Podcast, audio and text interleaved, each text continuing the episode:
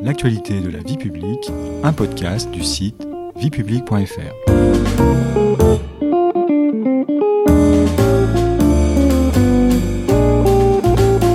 Bonjour à tous, bonjour Mona. Bonjour Stéphanie. Les 20 et 27 juin 2021 se tiendront les élections régionales, départementales, mais également territoriales en Corse, à la Martinique et en Guyane. Notre podcast L'actualité de la vie publique vous propose une nouvelle série consacrée à ce rendez-vous électoral très important pour la vie de nos régions et de nos départements. Lors des dernières élections régionales en 2015, la France métropolitaine comptait 22 régions. Depuis, une refonte de la carte régionale a ramené ce nombre à 13 régions métropolitaines, mais depuis, la Corse est devenue une collectivité unique, la collectivité de Corse. Au sommaire du troisième épisode, Qu'est-ce que la nouvelle carte des régions a véritablement changé Aujourd'hui, nous retrouvons Mona, étudiante de 24 ans, qui va répondre à nos questions.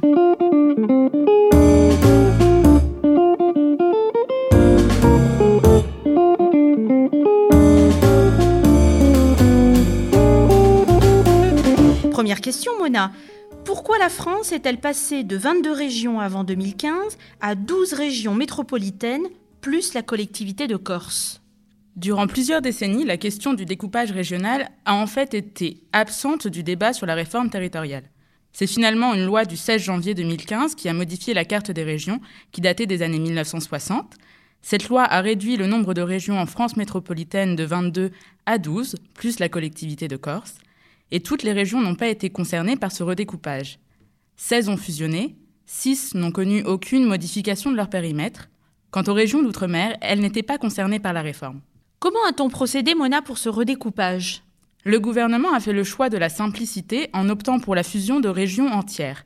Pour revenir maintenant aux objectifs que se fixait le gouvernement à travers cette réforme, il y en avait trois. Premièrement, faire des économies de fonctionnement et réaliser des gains d'efficacité. Ensuite, simplifier l'organisation administrative, la réduction de ce que l'on appelle le millefeuille territorial français, et enfin créer des régions de taille européenne à l'image de la Catalogne, de la Lombardie ou de la Bavière. Le redécoupage a-t-il atteint ses objectifs, Mona? Alors Stéphanie, commençons par le premier de ces trois grands objectifs, la réduction des coûts de fonctionnement. Avec le recul de quelques années après la réforme, on peut répondre que cet objectif n'a pas été atteint.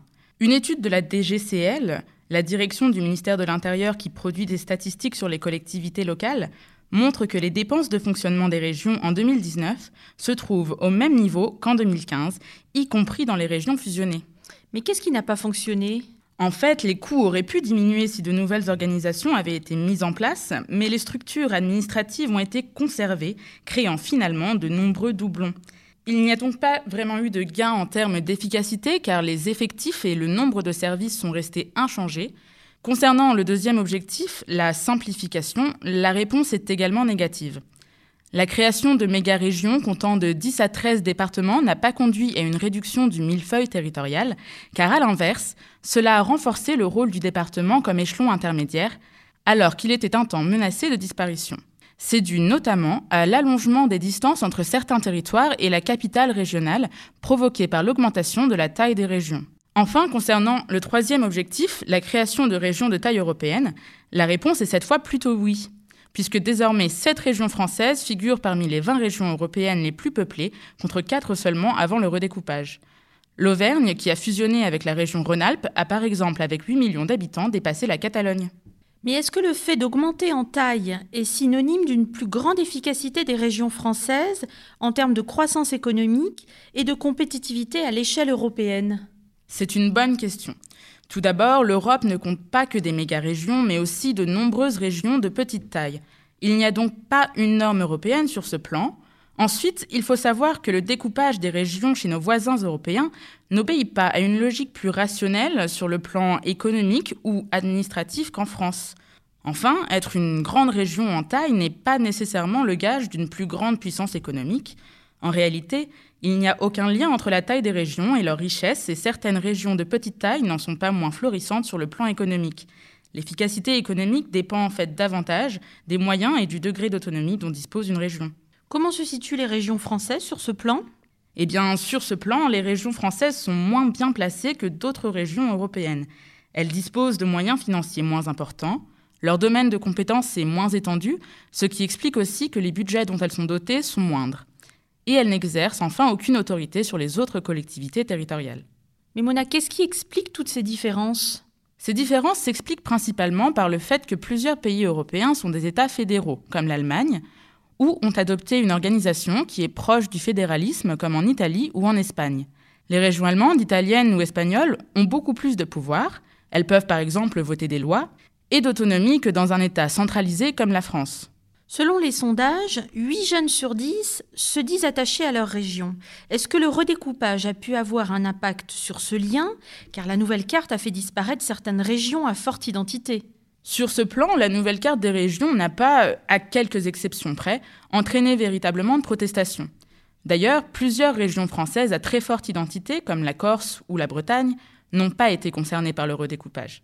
La Bretagne s'est néanmoins vue refuser le rattachement de Nantes et du département de la Loire-Atlantique, bien que ce territoire fasse partie historiquement à partir du IXe siècle du royaume puis du duché de Bretagne.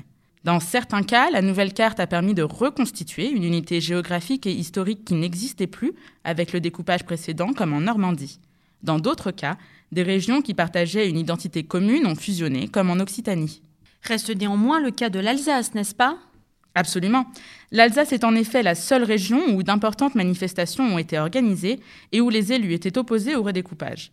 La création de la région Grand Est, regroupant également à côté de l'Alsace la Lorraine et la Champagne-Ardenne, a relancé le projet de fusion des deux départements alsaciens, le Bas-Rhin et le Haut-Rhin. Cette fusion en un seul grand département alsacien s'est concrétisée très récemment, le 1er janvier 2021. Cinq ans après avoir disparu en tant que région, l'Alsace s'est reconstituée sous la forme d'un grand département à travers la création de la collectivité européenne d'Alsace, qui devient ainsi le quatrième département français par sa taille. Celui-ci est doté de quelques compétences supplémentaires par rapport aux autres départements, notamment dans les domaines de la coopération transfrontalière avec l'Allemagne et la Suisse voisine, le bilinguisme, les axes routiers majeurs et l'attractivité touristique.